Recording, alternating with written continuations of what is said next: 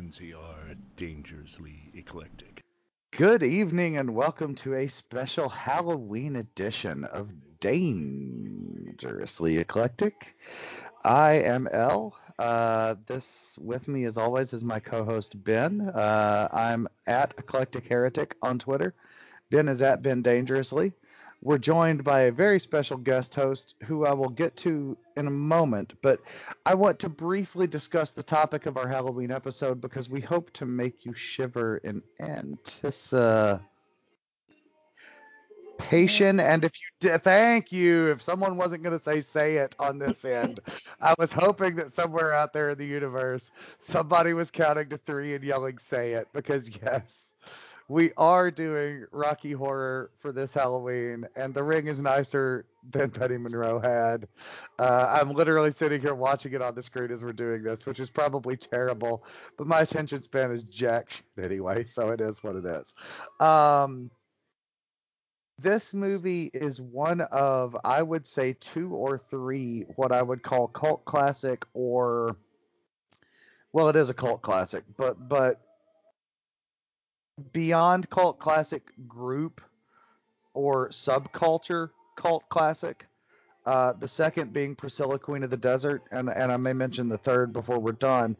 This is one of the movies that really truly helped shape my view of the world or my life in opening my eyes. As we've talked about before, Ben and I, you know, we grew up in a little nowhere in West Kentucky that I've recently moved back to, and Um, Don't Dream It, Be It was a potent message. Uh, a Dude and a Teddy was a potent message, especially when it's Tim Curry, because, I mean, come on.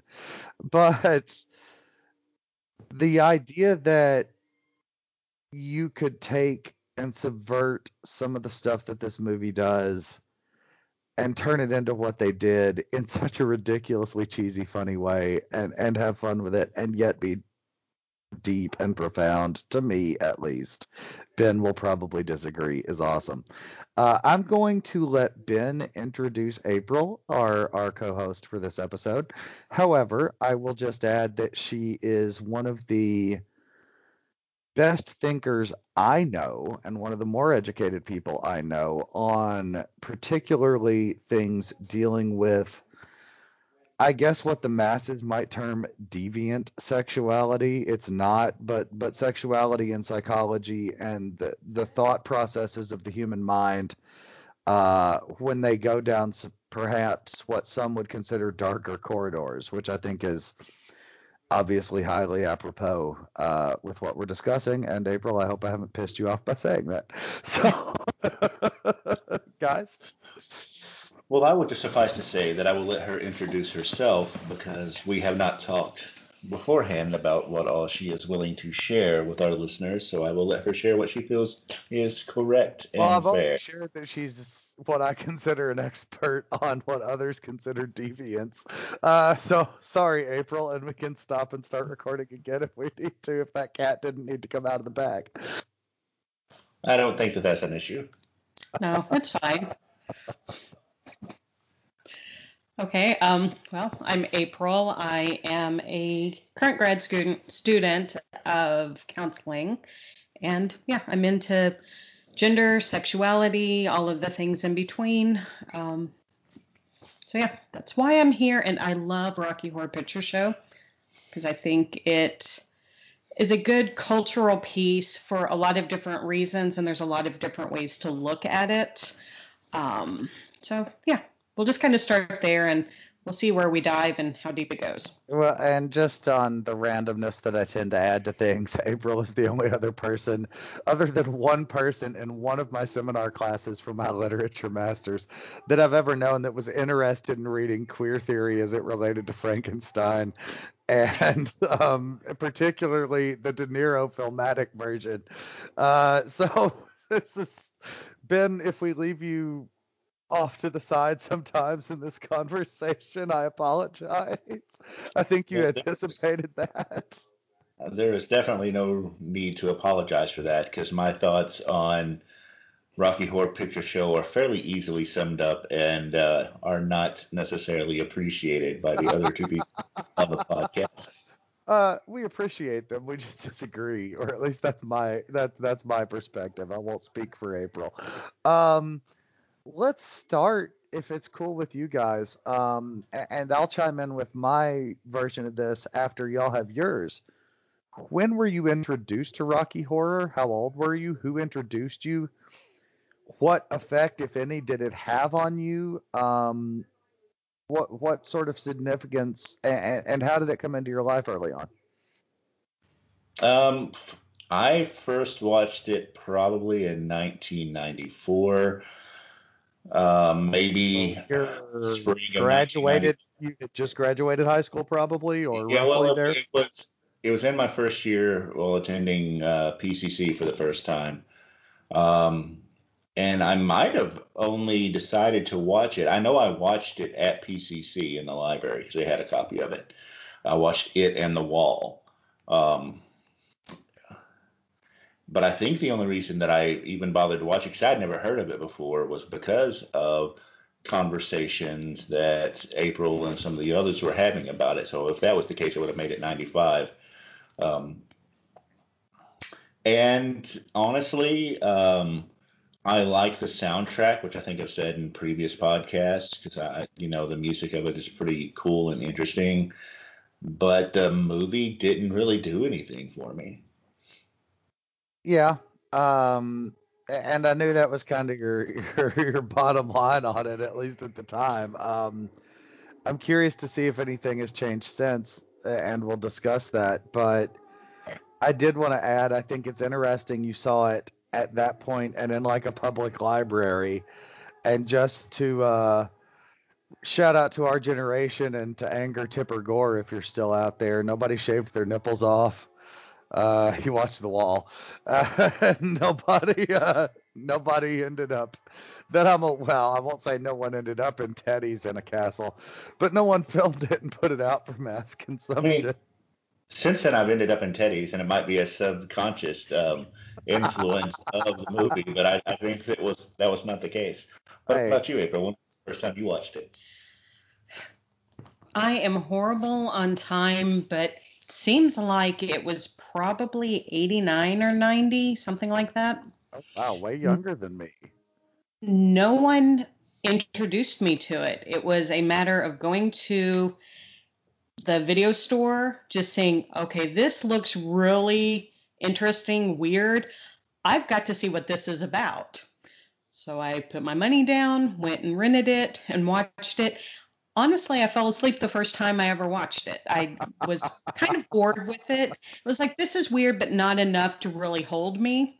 Second time around, I was like, okay, yeah, there's something more here. Um, so, yeah. I actually fell asleep the first time I watched Casablanca, which is also one of my favorite movies. Um, Rocky Horror for me, uh, probably, I'm going to say ninety-three or ninety-four. And I'm pretty sure it was ninety-three because it was after I joined choir. Um, yeah, I got in with the choir and the theater kids. And believe it or not, somebody wanted to show me Rocky Horror. I know that's just astounding. Uh, time is fleeting. But It's it's one of those things that, and April, that amazes me. You're the only person I know, I think, that discovered this on their own. Um, that really just was, it, it is a movie that gets, and and that similar to cult status movies, I think, in a lot of areas, or or especially those that are important to any particular subculture, group of people, what have you. It gets shared by the people it means something to, with people they think will also appreciate it. And that that was certainly the case for me. I remember the first time was with a bunch of friends, and I say a bunch, this is the nineties, so seven or eight, you know, in a living room, uh, illicitly watching this movie that parents d- wouldn't have wanted us to see. And it did strike me, because it is. It's ridiculously cheesy and stupid at first. And, and I didn't have, at that point, the background that I now have in some of the old Universal horror movies and some of the Hammer horror stuff to let me appreciate that this is that that even the way it looks at the beginning, they're already subverting stuff that's that are that are established tropes. I didn't have that. This was, I'm taking it at face value, and Richard O'Brien is being his creepy, should have been Lestat, in my opinion, if he'd have been that age at the time, sort of self in the beginning. And there's this wedding and there's these people and everybody's laughing and like, why are you laughing? This is bizarre. But for me, when they first come in and Susan Sarandon is scared, Janet's frightened, uh, Barry, oh God, what's his name? Barry Bostwick. Thank you. Barry Bostwick is looking suspiciously and somewhat assholishly, of course, at Riff Raff. Uh, and f- you first see Frank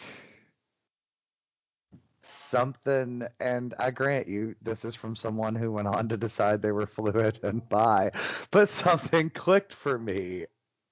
And that it it really, to me, opened... opened my eyes to more than just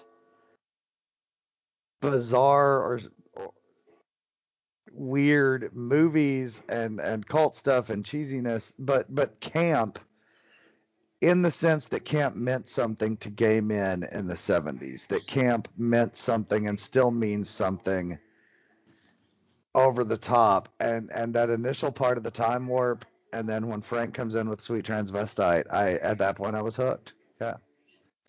So Ben, apparently no nothing really had that effect on you. Uh, I mean, I thought the time warp was cool. It was neat to see Meatloaf, who I had become aware of because uh, our mutual friend and my really good friend in high school, uh, William Thomason, was a big Meatloaf fan, and I was too. And I mean, that was around the time that Bad Out of Hell two was coming out, so there was some right. synergy there, but. And it's odd to me because I did have the grounding in the Universal stuff to kind of see it as making fun of those or subverting. I didn't think of it as subverting the tropes. I just thought it uh, as. Um, well, I wouldn't have thought of it as that either before like six years of English education. Well, yeah, but I mean, I, I just thought it was a, a the equivalent of Young Frankenstein. And I thought Young Frankenstein was so much better. Oh, well, yeah, if you're looking to just parody or be funny, no question. Ashley, that's what I was thinking. Movie, right.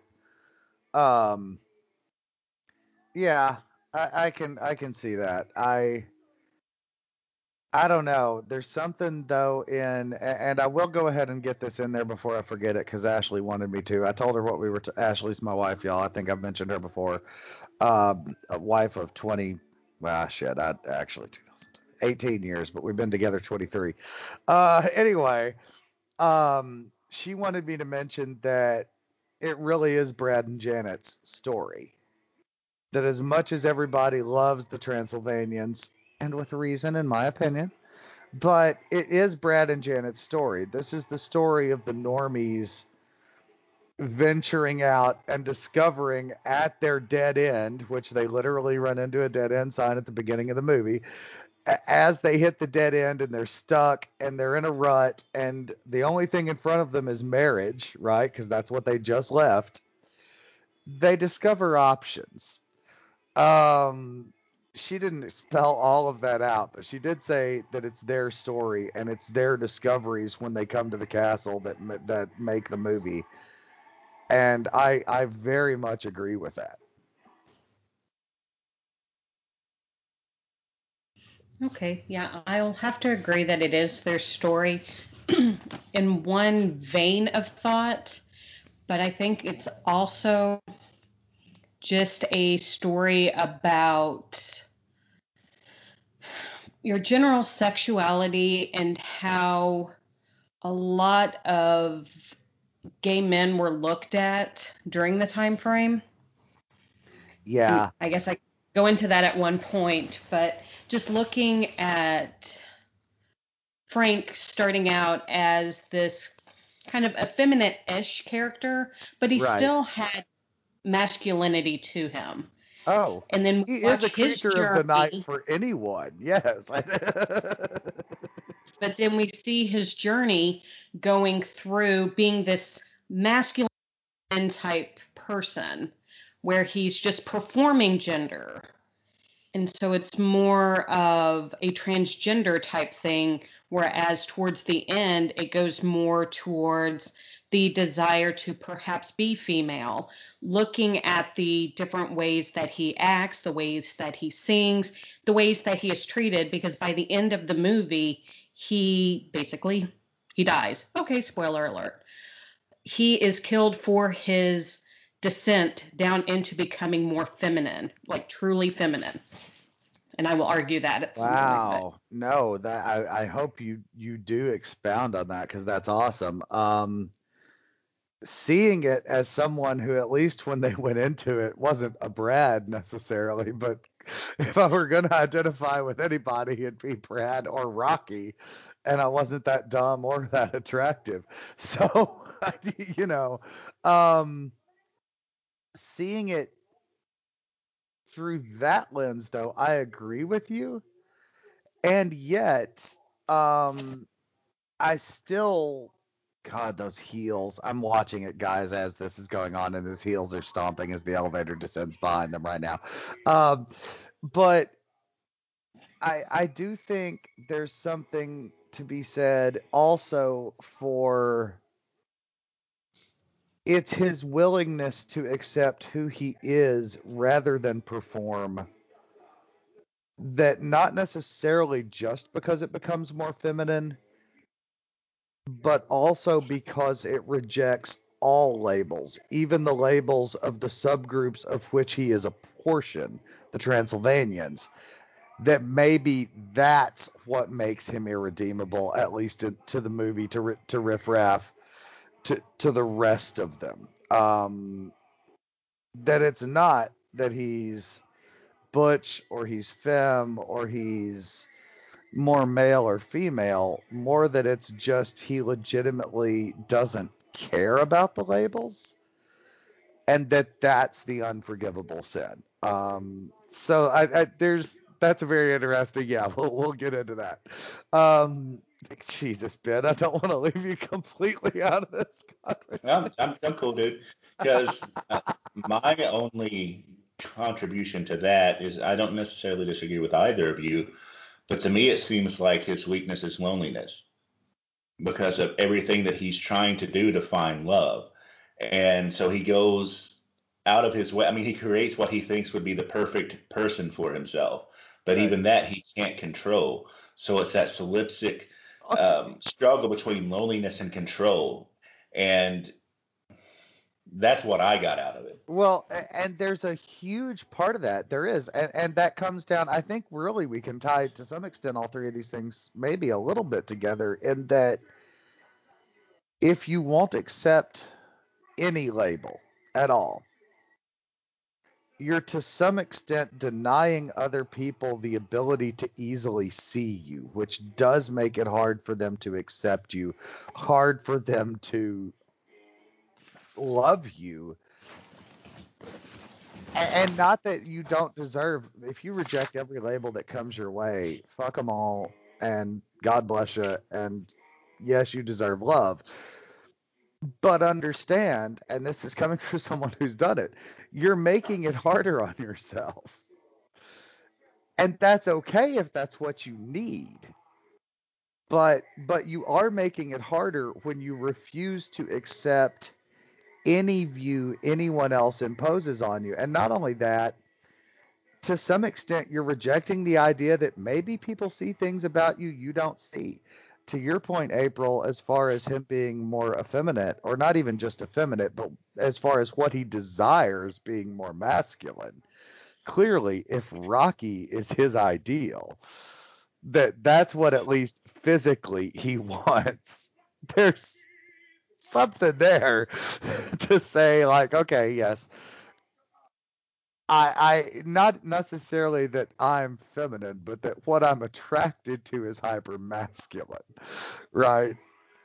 Well, and he created Eddie to begin with, so you're looking at a lot of stuff going on there as well. Because you have to remember, Eddie was his first creation, he, and I then wasn't Eddie. No, go into that, please, a little more. Well, no, it's just you've basically got Eddie as his first creation. That doesn't go well because basically it just it didn't work for him. I mean, there's well, more well, backstory. There's got to be more there, of course. There is, and, and I'm going to read into it because that's what, you know, literature people do. Um, he made a rule-ignoring, violent bad boy, and then he made a buff idiot, but a beautiful one. Is he, is Frank really looking then role-wise for something masculine that doesn't really much exist? Is he, is he kind of maybe, and God, I, I feel like I've been smoking weed saying this and I haven't, but is he maybe looking for himself?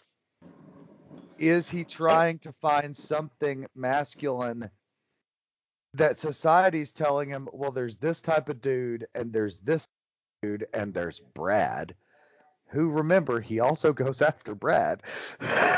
so well, so the way I see that, and I'm just going to throw this and let the two of you discuss it because you are much more versed in the literature and um, the theory than I am. Yep. But dude, to your me, thoughts that, have already contributed immensely. Please give them. Well, to me, that seems to be a a commentary on gay male subculture. You can make an argument that Eddie is a bear. You can then make an argument that, um, the name is escaping me, the other one that he creates is a twink. Rocky. So, yeah, Rocky, thank you. So you see him vacillating Dude, between... Hold on, no, Rocky is the... way too buff to be a twink. I'm sorry, I just need to get around. Rocky is... young and attractive, yes, but he's not boy. Well, he's naive. I, I'll give he's, it to you for now. I may fight about it later. I'll give I'll give it to you for now. So I mean, and that's just what I see. And so you have like this dichotomy of these these this competition and him trying to find love within these stereotypes. Then you just like. The stereotypical straight dude with Brad and, and what's going on there.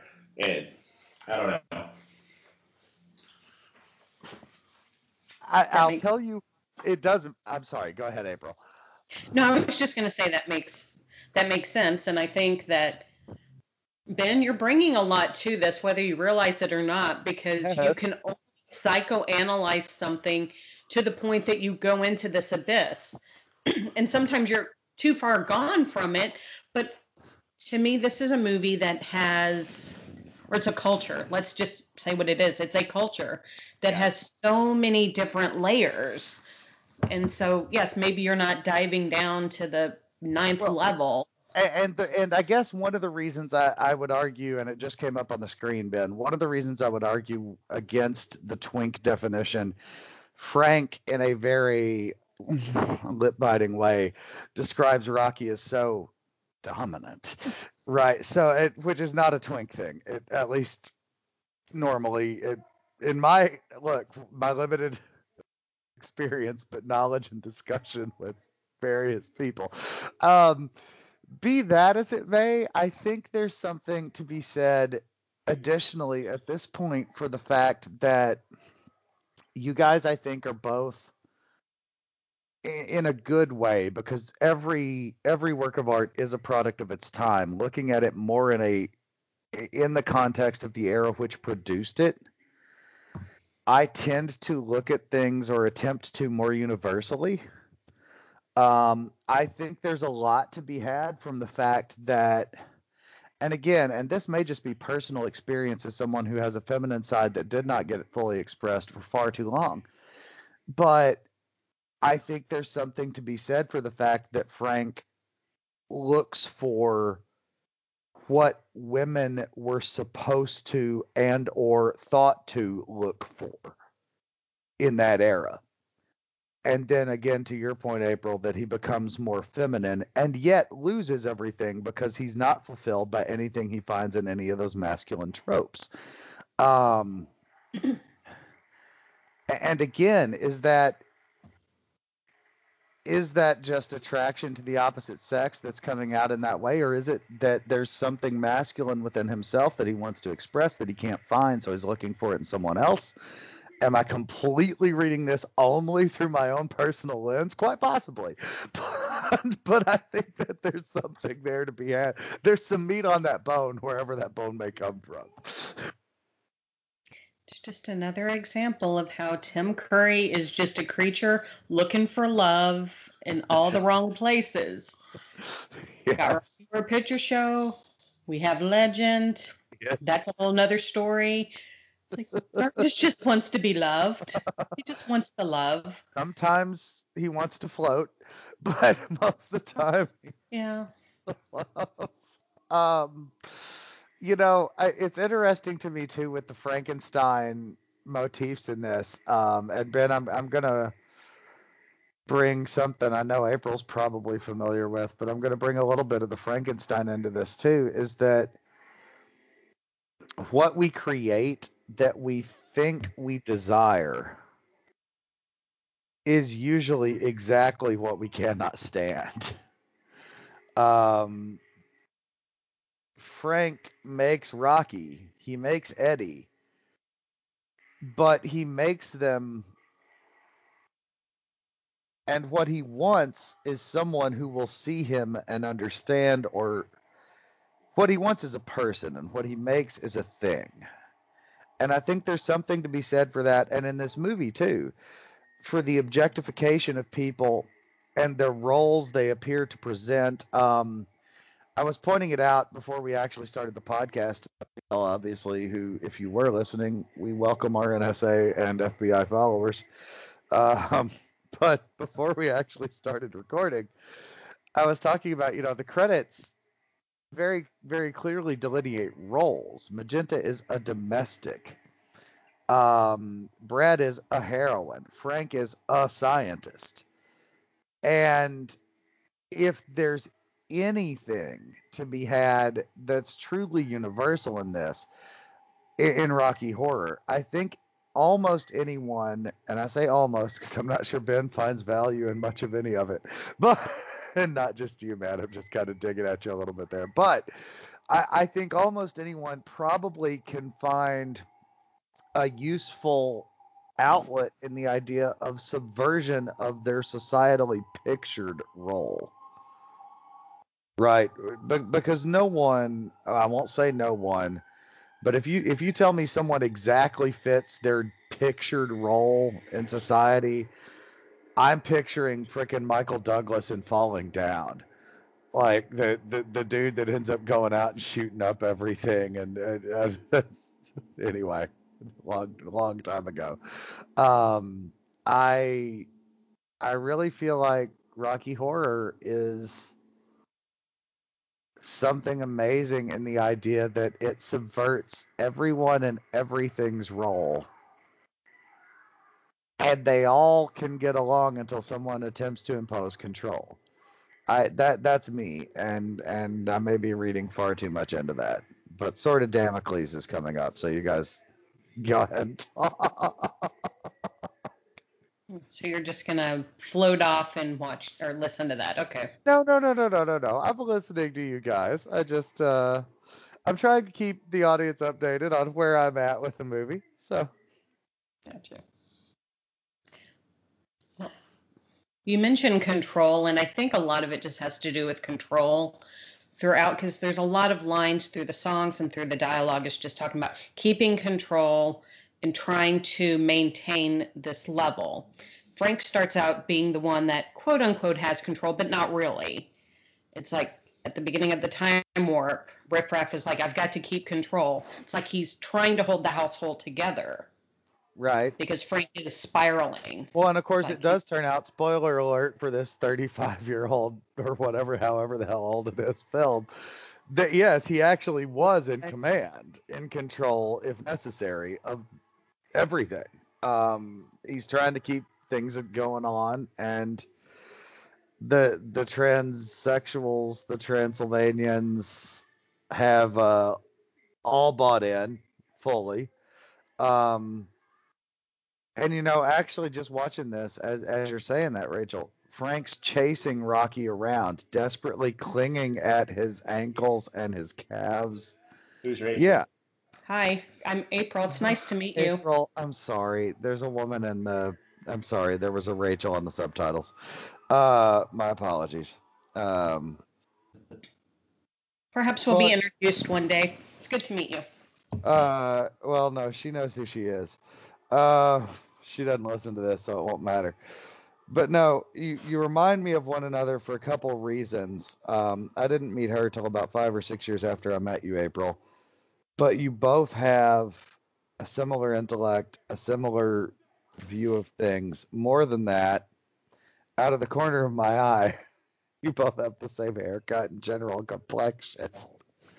And when I'm watching Tim Curry run around grasping at a blonde man's ankles, I don't always see clearly. My apologies. I'm also tired. But but there's something to the control thing. There definitely is. He's chasing him. They bring in. That's a really good point. What do you guys where do you guys think Doctor Scott fits into this? Doctor Scott is the super ego. Nice. Basically, Please expand. Frank is expand the, okay. Okay, basically, you've got Frank just kind of going out there doing his own thing, and he's the Ed. He's just kind of trying to figure out his own thing. Riff Raff is the ego. He's like the balance of everything. And then you've got Doctor Scott and his wonderful academia that is the super ego. It's like he's wanting all of these things to go right for these sweet kids that were in his class that are now searching to come and find him and say, hey, we're getting married. We appreciate you for everything. Does that make Rocky literally, as he says, that his libido hasn't been controlled? Is he pure libido then in this Freudian reading of the movie? It may be. I don't know. I'm trying to bounce around with thoughts that I've had.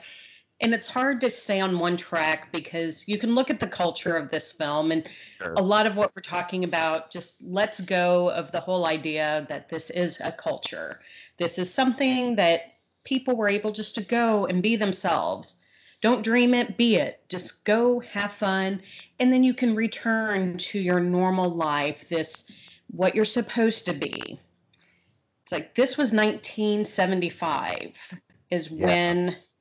the midnight showing started and everything. So, you know, honestly, that kind of makes me want to take the rest of what we do in a different direction. Um, because this analysis stuff is fun, but I do overly intellectualize stuff. I'm aware of that.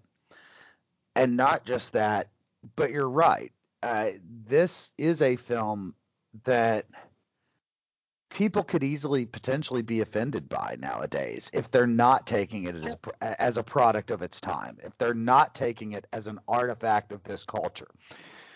So, no, I'm actually maybe more interested in going into that because that that's a really incredible point that the norms, Brad and Janet show up and they even can kind of get in and get involved, and the culture's welcoming of them. But eventually someone has to exert, we'll come back to that word, they have to exert control, and the outside world has to be kept out. And in light of, I'm going to ask this, and I'm going to ask it to you, Ben, first, because I think it'll catch you really off guard, and I'm curious what the top of your head thoughts are, and then maybe April... you can chime in some too, but given that this is an artifact and a product of that specifically mid-seventies gay culture, what do you make of the fact that they actually cannibalize their mistakes when it comes to eating Eddie? There is a phrase that is popular amongst the political left, and that the left always eats itself. And that is that the left cares much more about ideological purity than the right, even though the right's linguistics and rhetoric speaks much more to um, purity.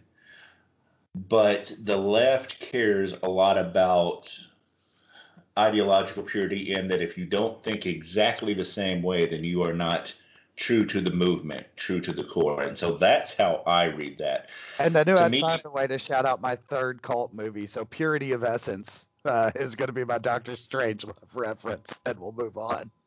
Yeah, so so to me it is, and you, you kind of see that in some of the controversy today, and I don't want to spend too long on this tangent because I want to give space for April to come in, but such as uh, one of the reasons that we decided to do this is because the conversations that came out um, attempting to uh, cancel, quote unquote, this movie for its treatment of transvestites, and well, that's not even the word used anymore, but transgendered people. Well, well um, and let's I'd like, I'm sorry. Yes. Well, My no, apologies. But let's stop for a second there, because that's if you do that, you are in fact erasing a segment of the population who truly are simply transvestites. They're men who identify as men, who are cis het men who enjoy wearing women's clothing.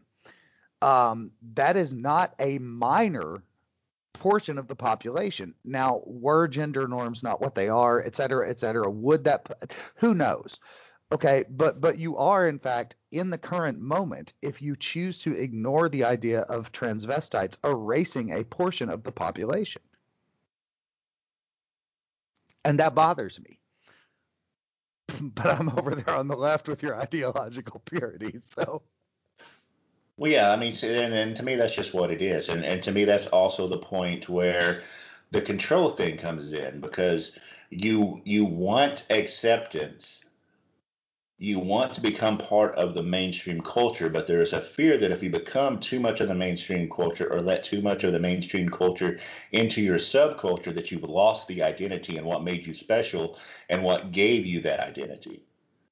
Now, when you're mixing it up with, with you know, gender and sexual orientation things, it gets a lot messier. I'm I'm speaking more uh, of the I'll, I'll intellectual side. Of I'll clean it up and put it into musical terms, because we do that a lot.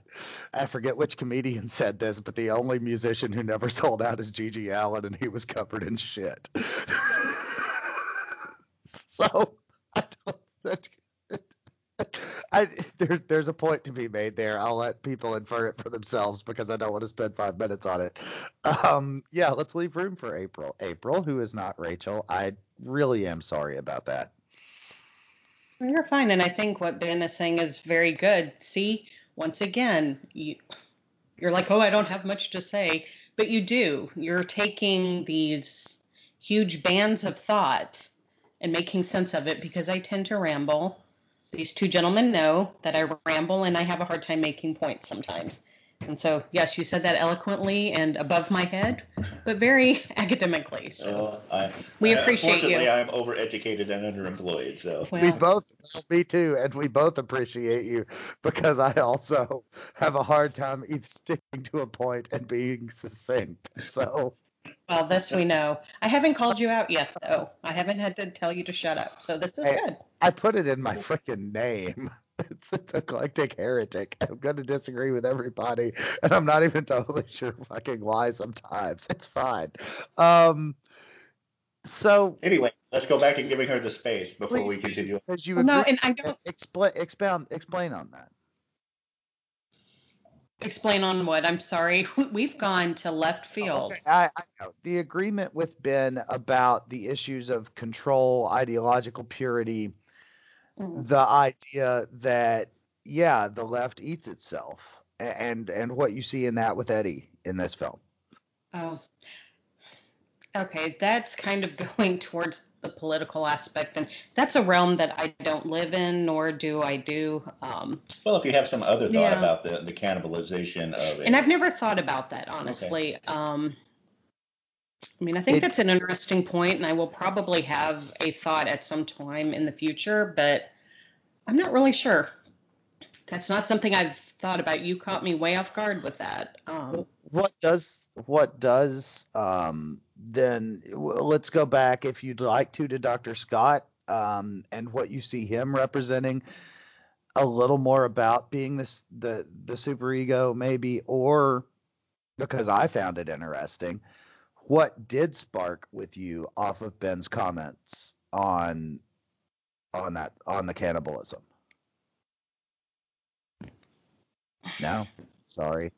No, not re- that's the thing I is I, you, April. I'm sorry. Yeah, that's kind of what I just said, but that's okay. It's all good. Um, but to answer your Doctor Scott question, I just really feel that, I mean, you have to remember this is Eddie's uncle, or not, yeah, Eddie's uncle. Um, right.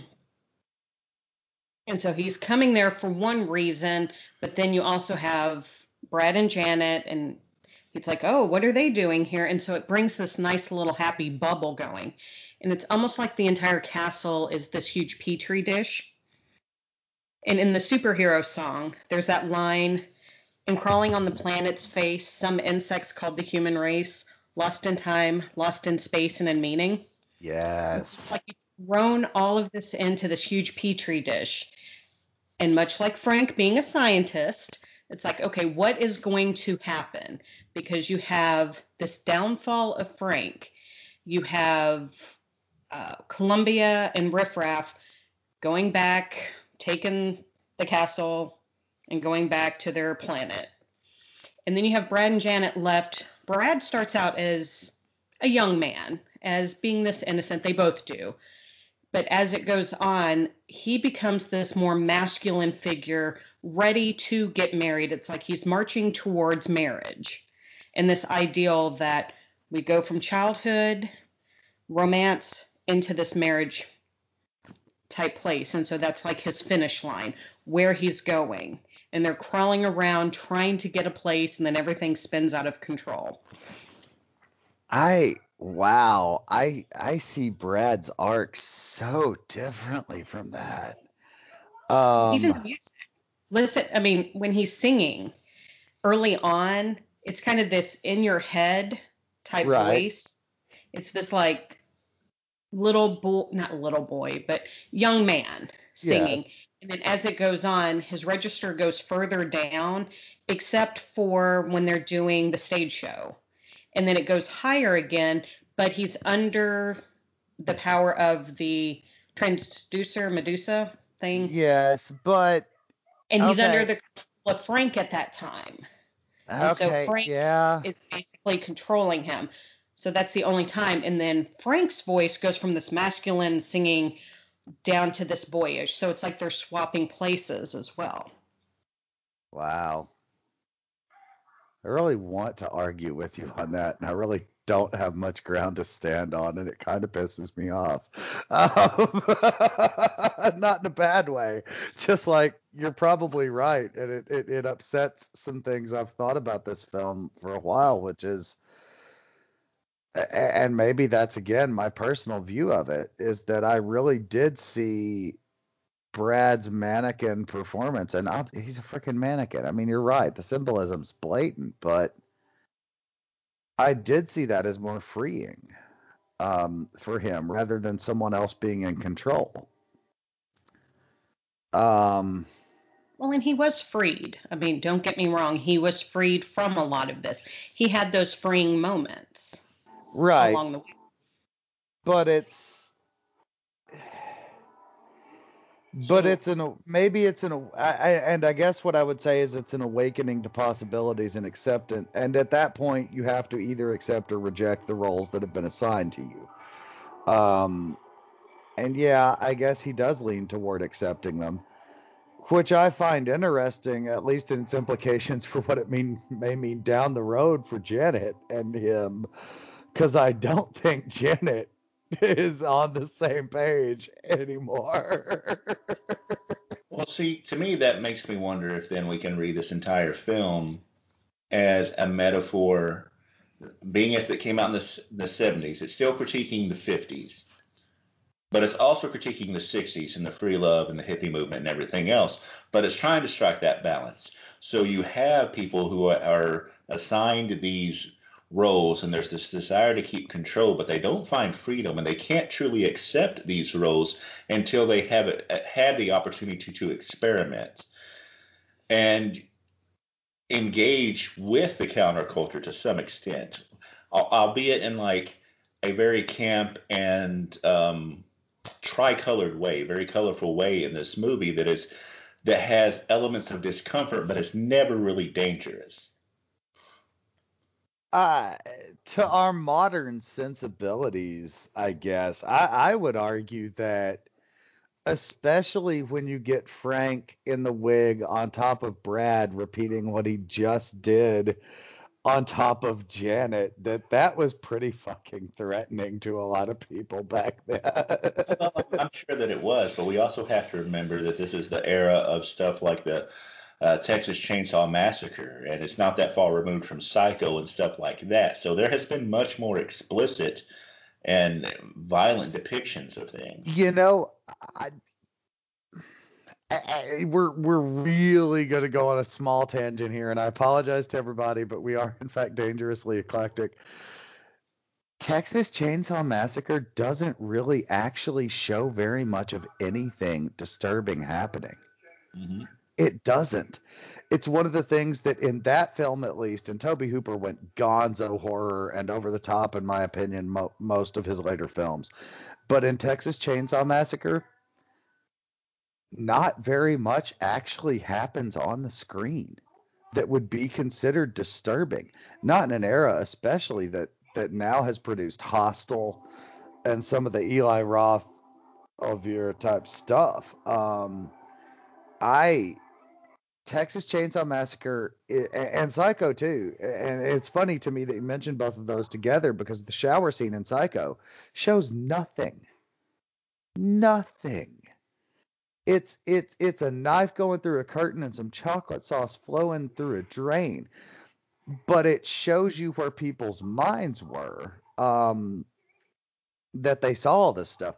Texas Chainsaw Massacre is far less gory and violent in its visuals than Night of the Living Dead. Um, it doesn't show much. It really doesn't. It implies a hell of a lot.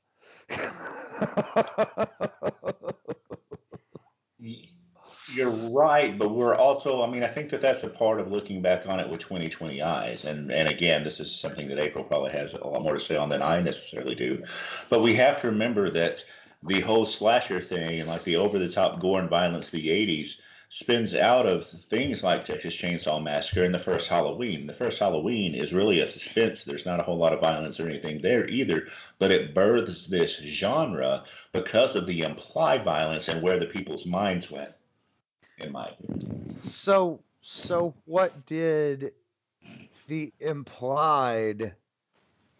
I, I hesitate to call them atrocities because it's sex, but what did the implied sexual atrocities, quote unquote, in Rocky Horror lead to then? I, I, I mean, is this where we get Debbie Does Dallas and, and Deep Throat? And I mean, well, it could be just iso- isolation from that which is known. I mean, it's not horrific. Oh my gosh, no. Like somebody's coming to kill me, but isn't isolation in itself kind of horrific? Yeah. Being taken away from everything, being alone. Well, and that does tie in beautifully to the queer part of this movie and the gay culture that it stemmed from, yeah, is is the fact that there's this entire life that, like you said, you know, maybe people can come in and experience a little bit of something, but then they go back and they live their life. That this is a different world. You've, for a brief time, entered a realm. You've, you've gone into the Twilight Zone, right? Well, I, and it's also off the heels of the free love movement and the hippies and before the AIDS crisis. Yeah, and and that that's a huge thing, obviously, that it did come before the H I V uh, eruption. But, I mean, and and I guess maybe what I see this as is more an idea that the sexual, to tie in everything y'all have been saying, because I didn't see it this way, but maybe it's an idea. And you look at like touch a touch a touch a touch me. That's Janet's awakening in into her female sexuality, that she wants to be quote unquote dirty. Well, it's not dirty to her. She just wants to have fun, right? But it, it it's the role that that idea has been assigned with. I mean, it's it's Brad, Janet, Doctor Scott, Brad, Janet, Rocky. Uh, everybody's a little shocked at everybody else. But maybe everybody is discovering their own passion and maybe moving more toward what eventually happened, which is finding a way to reconcile that with, instead of just free love, social bonds with with social contracts, with with social roles, societal influences being considered but not dominating. I I don't know. This is this has gone insanely far aside from what I thought it would, but it's really freaking interesting. Well, I mean, you know, we are all of the same age, roughly the same background, Uh, equivalent educations, and are also from the same socioeconomic and racial caste. So I think we're all going to have fairly similar, even though we have very disparate, but fairly similar reads on it. I think going back, though, to really show that diversity is, I want to throw a question at you in April, and I'll start with April, is, and it's something that you asked at the beginning, Elle, and when you tried to, to talk about what the film meant to you. So, April, what did this mean to you? Did it mean anything? I mean, you've returned to this movie a lot, and had you moved on to some of the um, live showings where they throw the, the fucking toast and all that kind of crazy shit. So, I mean, is it just an entertainment thing, or or have you? We've thus far been talking mostly about what the the, the text creators and what the text is. What do you, as the audience, what have you made the text for yourself? Well, I think it's changed along the way. When I first discovered it, it was like, okay, this is kind of an interesting movie, but nothing extraordinary the first time I watched it. Like I said, I fell asleep. The second time was like, okay, there's a little bit more here.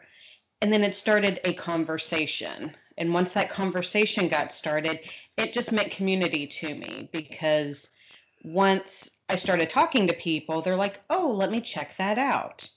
And so different people would check it out. And then it became these ongoing jokes and these, like, the sense of community and feeling like you were this in-group of a subculture almost. And so through high school, that's what it was for me. And then re-going back to it now, or even like through college, it was like, okay, we're looking at these gender norms, we're looking at these deeper academic things, but to me, it's still just fun. The bottom line of it all is this movie was nothing. Even back in the day, it was Richard O'Brien sitting down. He wasn't doing anything with his life. He was an actor. He wasn't finding work. And so he started writing this. And he made you sleep. Now. Exactly. Exactly. Dark City shout out. All right. That's. But can I finish, sir? Please, please do. Thank you. But the point I'm making is the movie wasn't anything until audience participation started. It flopped. People did not really like this until you started getting audience participation, and that's where the culture comes from. There's all these people pulling together, yelling at the screen, you know, asshole and slut, and throwing the toast and the rice and the newspapers and all of that. It becomes this performative thing, and thus we go back to the performative aspect of gender. So I'm finishing my thought. I will relinquish and continue on. Well, you may reclaim your time at any point if you need to, madam. Um, I... All I was really going to say, and it's not to add to that so much as to underline, is that you're absolutely right that this movie, and maybe most, at least, subculture cult type movies, are more about what they bring to the group And what this movie, at least for me, Ben, to, to sort of address your question, is what this did for me is introduce me to the idea that this stuff was even discussable. That that you could talk about sexuality, that you could look at discussing, you know, transsexuality, bisexuality, being a transvestite, being gay, that that stuff was even possible to discuss in in a group, let alone, and to build. It did build a culture, and what it built a culture of was people who, and I think I said this, Ben, in one of our earlier episodes when we were talking about the movies and stuff that shaped us as kids. It's it's less about the content and more about the fact that there's common ground. And so, April, what you said about the conversation around it, about the discussion, the questions, the jokes, that is what this movie means to me, is that there's a shared experience outside the normal assumed shared experience, which I'll be honest, and I think there's po- there's there's positives and negatives to this. I don't think there are any more assumed shared experiences in America, in American culture these days. I don't. The the culture is too diverse. Um, the the pop culture is too diverse. The internet has taken stuff. You, you can't assume that everyone watched. And and I would I, I would be astonished if you found someone of our age and told me that they had never seen either Cheers or The Cosby Show. If you told me that they literally had no exposure to either of those two things, I'd call you a liar. I, I, I would have a – unless you then went on to tell me they were in a cult or their parents were super strict fundamentalists like Mormon evangelicals or something, I, which I realize is conflating. But I, I wouldn't believe that. And, and I, I don't think that's the case anymore. So I think used to you found something like this that was this far outside the norm. And yes, objectively, look, I, I, I've, I've taken a lot of film classes. This is not a good movie. Uh, it's it's plotting is very, very, and I'm trying to be as nice as I can, poorly paced. Um, it's, it's hook's not there. It ignores all kinds of conventions. It, it, it's not objectively a good movie, but it's an insanely amazing shared experience. And I think you hit something right on the head there, April. I really do. So my rejoinder to all of that, and I don't disagree with anything that either one of you said, but I think that what this movie accomplished by being able to create that bond, to, to create that conversation, um, to create that subculture around it, or the, the cult status, still happens. It just happens on a much finer scale. Because I do agree with you, El, that we don't have the cultural touchstones anymore. There's a reason that T V networks just chase after sports, is because there's the feeling that that is the one thing that people will watch live so that they can get their advertising dollars in. Right. But I think that, I mean, we are having a conversation now where you are, oh, what is Paducah, like two hundred fifty miles from here? Yeah. Um, and other episodes of our podcast have been recorded over a much larger distance. So the current digital age has much it made it much easier to find your tribe online, but I think the, that multiplicity uh, of voices and things heard, while that is good, much easier to find your tribe online. I think perhaps the area where it is lacking is because you it is so easy to do that. It makes it, in some ways, unless you live in a large city, difficult to find your tribe in person. because even though I didn't necessarily like Rocky Horror Picture Show, as again, aside from the, the soundtrack, I still watched it because all my friends talked about it. And, and to be able to understand the vernacular right. and get on some of the in-jokes, I had to at least get an understanding of it. So I became part of the group in, in, in communication in that way, without any joy for the movie, without any love for it. And the ability to go anywhere and find anything kind of divorces that, I think. And maybe that's just me being an old man yelling at clouds. I can't really say. This what we were, the counselor can speak to this a little better than me. I mean, I think that does make sense. And when we're looking at the culture of this movie, that's like this huge moving culture. But I think there's still micro cultures out there. It's like in the middle of a pandemic, how many people either watched or knew somebody that watched or at least followed memes of Tiger King? That's that's a fair point. Now, granted, we were kind of in this giant fishbowl of everybody stay at home. And so what do we do? We turn to Netflix. We watch this show. But that was short-lived. It's like now that doesn't really have a whole lot of relevant stuff going on with it. I mean, you still hear about it, but it's not like it was at first. So is that a fact that it has less substance? Because I don't necessarily personally think that's the case. I think it's a fact that we made more out of what we had because what we had was so rare, so seldomly come across back then. Well, that's possible too. And those people that were into Tiger King were one of two tribes. It's either those people that kind of enjoy those crazy off the wall documentary, you know, how nutty is this? It's like, I can't look away. It's a train wreck. And then those true crime people where it's like, oh yeah, she fed her husband, you know, to these lines. It, it happened. And then those people get into that subculture of like Barry and Sarian, or Bailey Sarian gets mm-hmm. into the show, um, just all these like sub shows. Yeah. Well, or how, yeah, uh, making a murderer, and you, you know, maybe you go down that rabbit hole. Um, well, I will say that we. Or like you. Yeah. It's like how many people are totally in love with Joe from You. It's yeah. like a special oh. kind of crazy, but.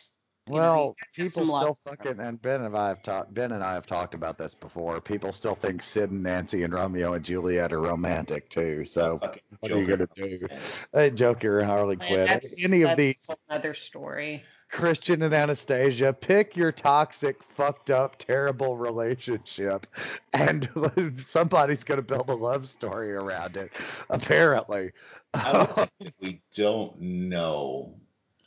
Because, to your point, this uh, Rocky Horror felt at first, and then a community sped up around it. It's entirely possible that in five years, ten years, a similar cult thing will pop up around people reenacting, uh, dressing up like Joe Exotic. Is it, and is doing it though? Weird stuff.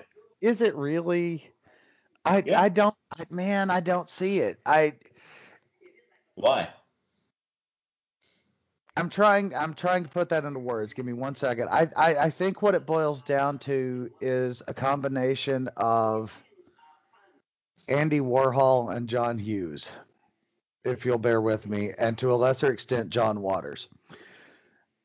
Uh, Warhol was right that everybody's going to be famous for fifteen minutes, except fifteen minutes is now three memes between like eight hundred people.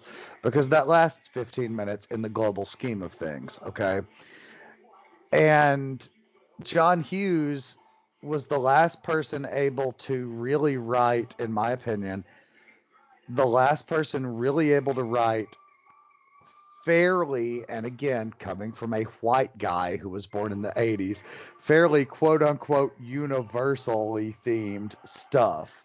Um, John Waters, on the other hand, should have had a lot of success resembling what Rocky Horror had and never really did. Um, don't get me wrong. Crybaby's got a following. Pink Flamingos has a following. He, but he, he did what Rocky Horror t- did with camp in a way that, like, Mozart would have done what John down the street with his piano did. And, and maybe when you go, and it's a fact, actually, I won't say maybe, write for the classes, eat with the masses, write, with, write for the masses, eat with the classes. Maybe when you go high art with it, which in my opinion, John Waters did, maybe it becomes so inaccessible that it just can't hit. But but some of what John Waters did should be as big or bigger than Rocky Horror, and it's simply not. But he was okay. But he was that pebble in the lake that concentric circles came off of, because okay, Divine. And I was going to make a comment earlier, and I think that's why Rocky Horror spoke to me, because I came from a household where I was able to watch Lust in the Dust and things like Pink Flamingo. God, yeah, I, I was not. So, yes. And so I was able to do that. So it was like, okay, this kind of spoke to me. I didn't understand everything that it right. was saying, but I understood it. But, yeah, I think he was that ground zero for things, because you've got Divine. Okay, there's that first layer. And then look at drag culture now, how that is spreading out. And if it wasn't for him and sure. Divine, this wouldn't. Well, and there's other people. But well, uh, yeah, well, but how many kids alone have been influenced by Ursula and the Little Mermaid, who is Divine, right? I mean, that's yeah. uh, flat out, that's who that is. So, no, there's a point to be made there, absolutely. Well, here's here's what I would say also, is that it can't look exactly like what happens around Rocky Horror Picture Show, because we don't live in that world anymore. We don't have a cinema culture.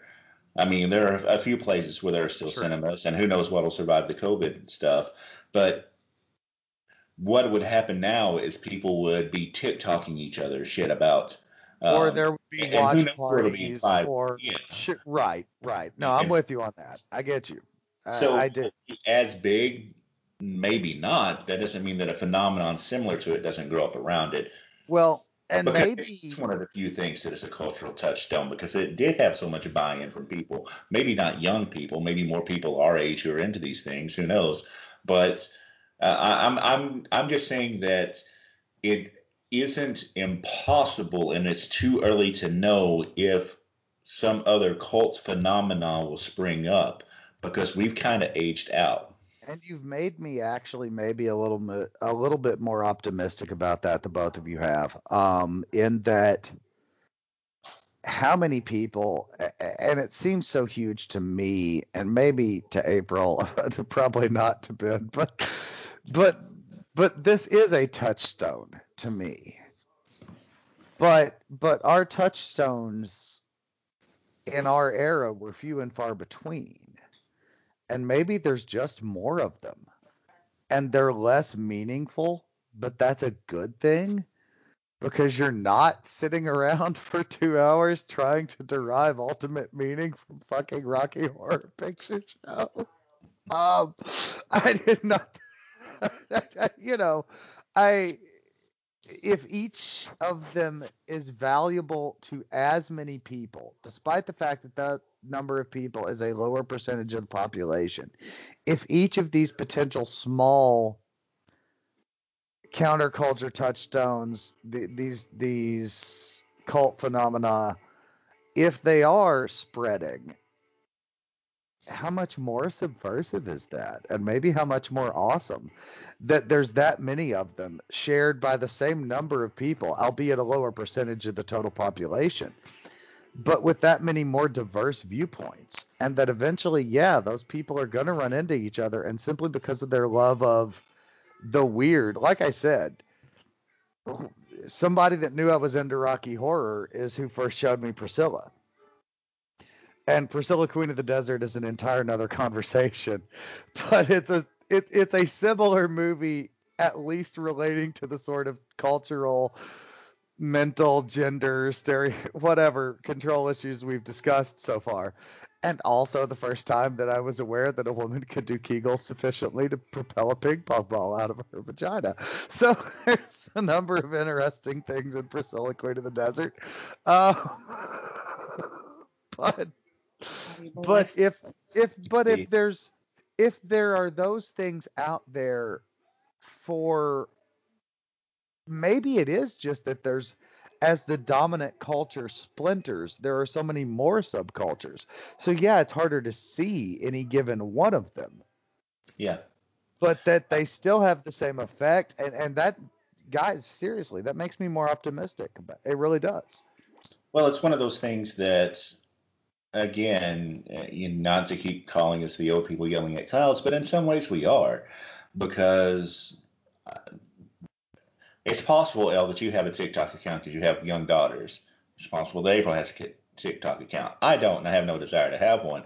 But with each with each step away from what is the current popular place of interaction, I become less or more and more removed from the creation of those subcultures.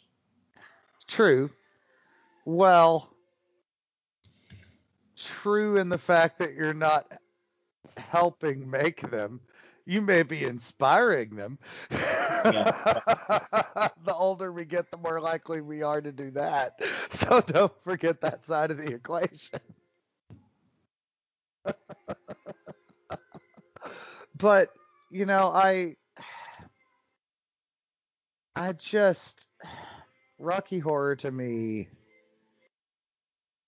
maybe more than any other movie, given where we grew up, what our lives were like, and if, if y'all haven't heard any of that, go back and listen to some of our earlier episodes, because you don't want to hear me talk anymore. Well, that's not a good pitch.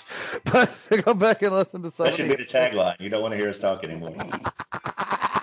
But go back and listen to some of the earlier ones, and you'll know why you don't want to hear me just belabor my childhood. But this was so eye-opening to me in a way that very few other things were until I got into, with some friends in college, blaxploitation cinema, and then like actual black cinema like Spike Lee and Do the Right Thing. And, and I really started, this was, this was holy shit, there's a world out there I know nothing about, big for me, is what this, you know, movie was. And I can see that. And, uh, but I think my own experience was closer to April's. Because um, I know that my I know my parents had watched Rocky Horror Picture Show, because after I saw it, I talked to them about it, and wow. You know, they didn't like it, but they'd seen it. But and we didn't I didn't watch the the movie that you mentioned, but we watched Best Little Whorehouse in Texas and stuff like that, and do a little Shaft stuff. So, uh, so yeah, I mean it it it, it wasn't so far out, because, you know, in some ways my dad was the black sheep of the family, and so he was, as much as he um and I guess my mom might have been of her family too, um as much as they were religious, they didn't push religion on me. Um they wanted me to be religious, but they didn't tell me what kind of religious I had to be. They wanted me to experience things and make up things for my own mind, because they had both, I guess, or at least I know my dad felt this way. He he felt that things had been dictated to him, and he didn't want to dictate to me. Um, you know, so I, that's why I'm as open-minded as I am, however open-minded that happens to be. Um, Very. Well, my yeah, opinion. Oh, relatively. Um, so yeah, uh, I think that there there is something to that. And I don't know what it is now, because I lost my train of thought. Well, we've reached Don't Dream It, Be It. And April, I hate how right you were about the changes in his voice and his costuming and everything else. As yeah. You, you. Oh, and he went from being a transvestite, using the terminology from the day, from a transvestite, like I'm dressing with right. the pearls and the corset, but I'm still very masculine. I still right. have that masculine feel, to at the end talking about Fay Wray and being in the satin and the, and you know, the red lawn. And, and he goes from the black to the red lacy lingerie. And yeah, no, absolutely. It's a hundred percent.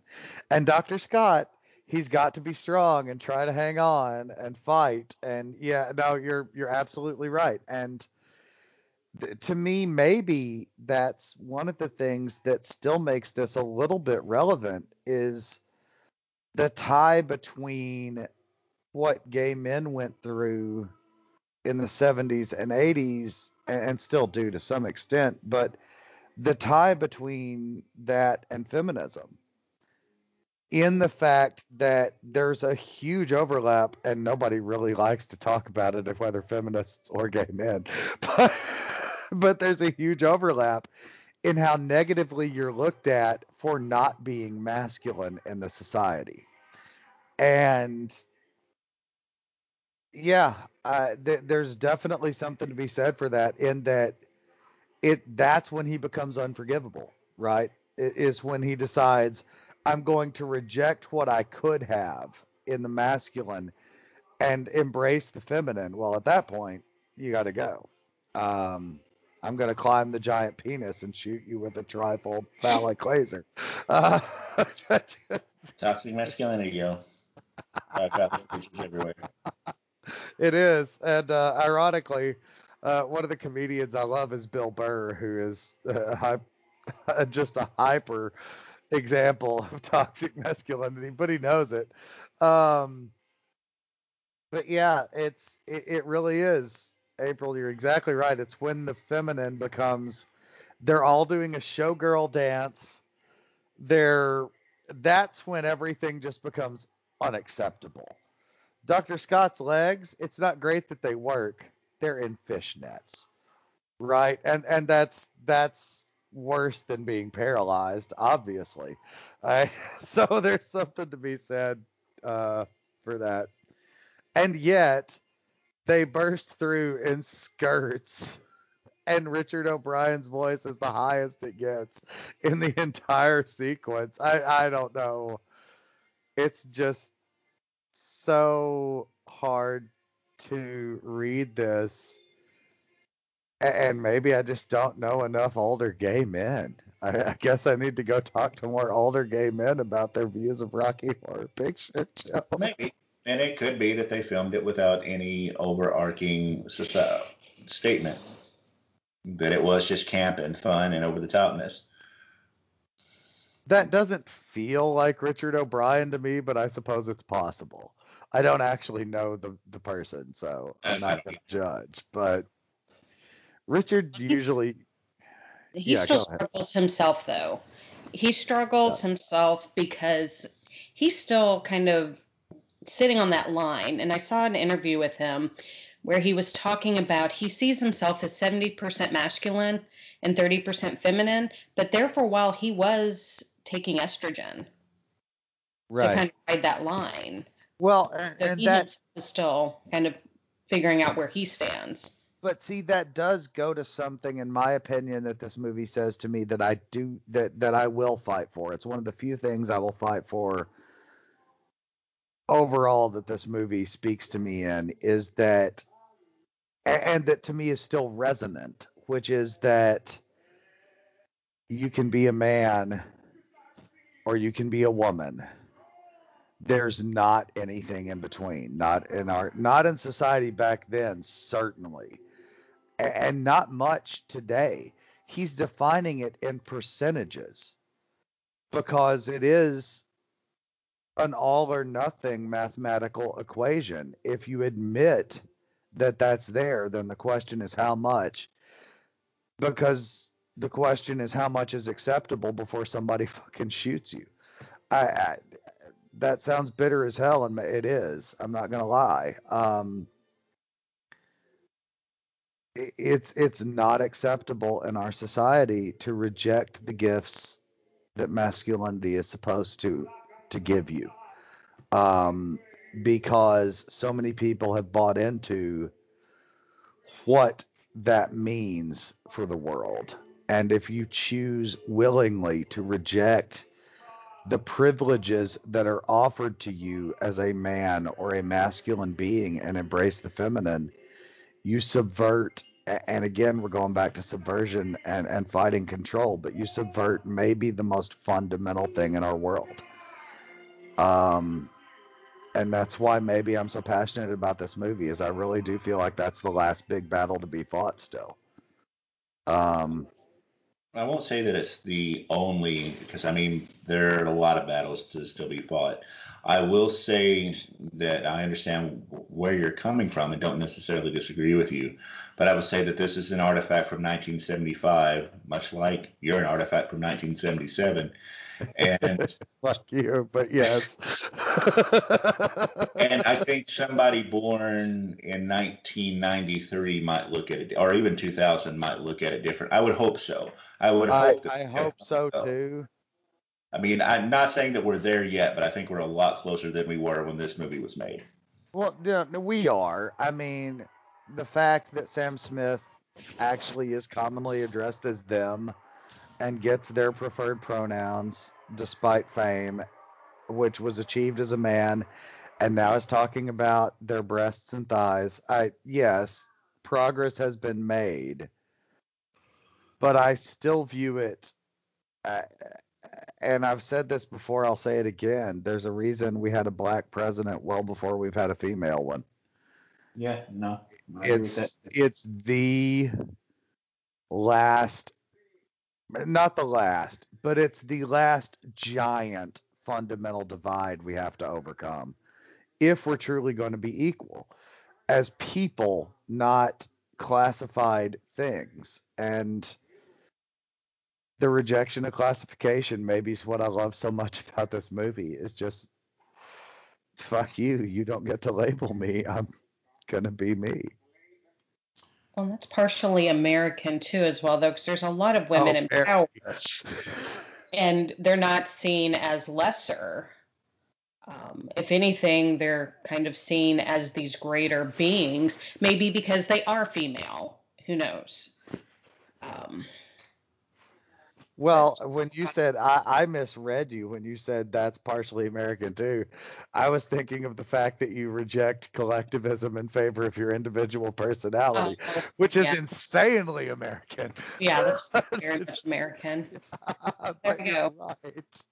You're right about the, the gender side of it as well to some extent. And yes, there have been many small cultures that were more open to mixed genders, not even small cultures. Dear God, there's how many thousands, millions of Hindis that do have a room for a third gender. Native Americans, many groups had rooms for a third or fourth gender, but it still, at least in Western civilization, seems like the primary divide to me, and it's one that Rocky Horror does a fuck of a lot to break down, and and and to me, honestly, that that at its core is why I love this movie. Well, I think that's probably a good spot to stop on, because we've been going for well over an hour now. Um, any last word, April, on the movie?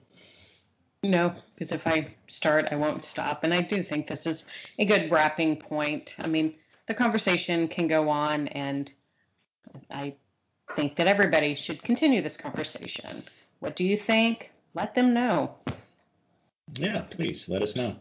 Um, do you want to let anyone know where they can find you social media wise? Uh, okay, I'm on Twitter, Psy underscore Ghoul on Twitter, and then same thing on Instagram, because I'm that type of person. All right. El, you want to lead us out? No, man. I'm going to watch Rocky and Frank float dead in the pool and just Cry. be me with it for a while. Um, I apologize for probably my lack of coherent contribution to this one. This one, until we started doing it, I don't think I realized how much it meant to me. And uh, I've been all over the place maybe a little bit with it because of that. Um, Sorry, not yeah, sorry. No, I, I, I don't think you have to apologize for anything. Um, I think that you have been actually more coherent in this one than in some of the other ones. So yeah, fuck you too then on that.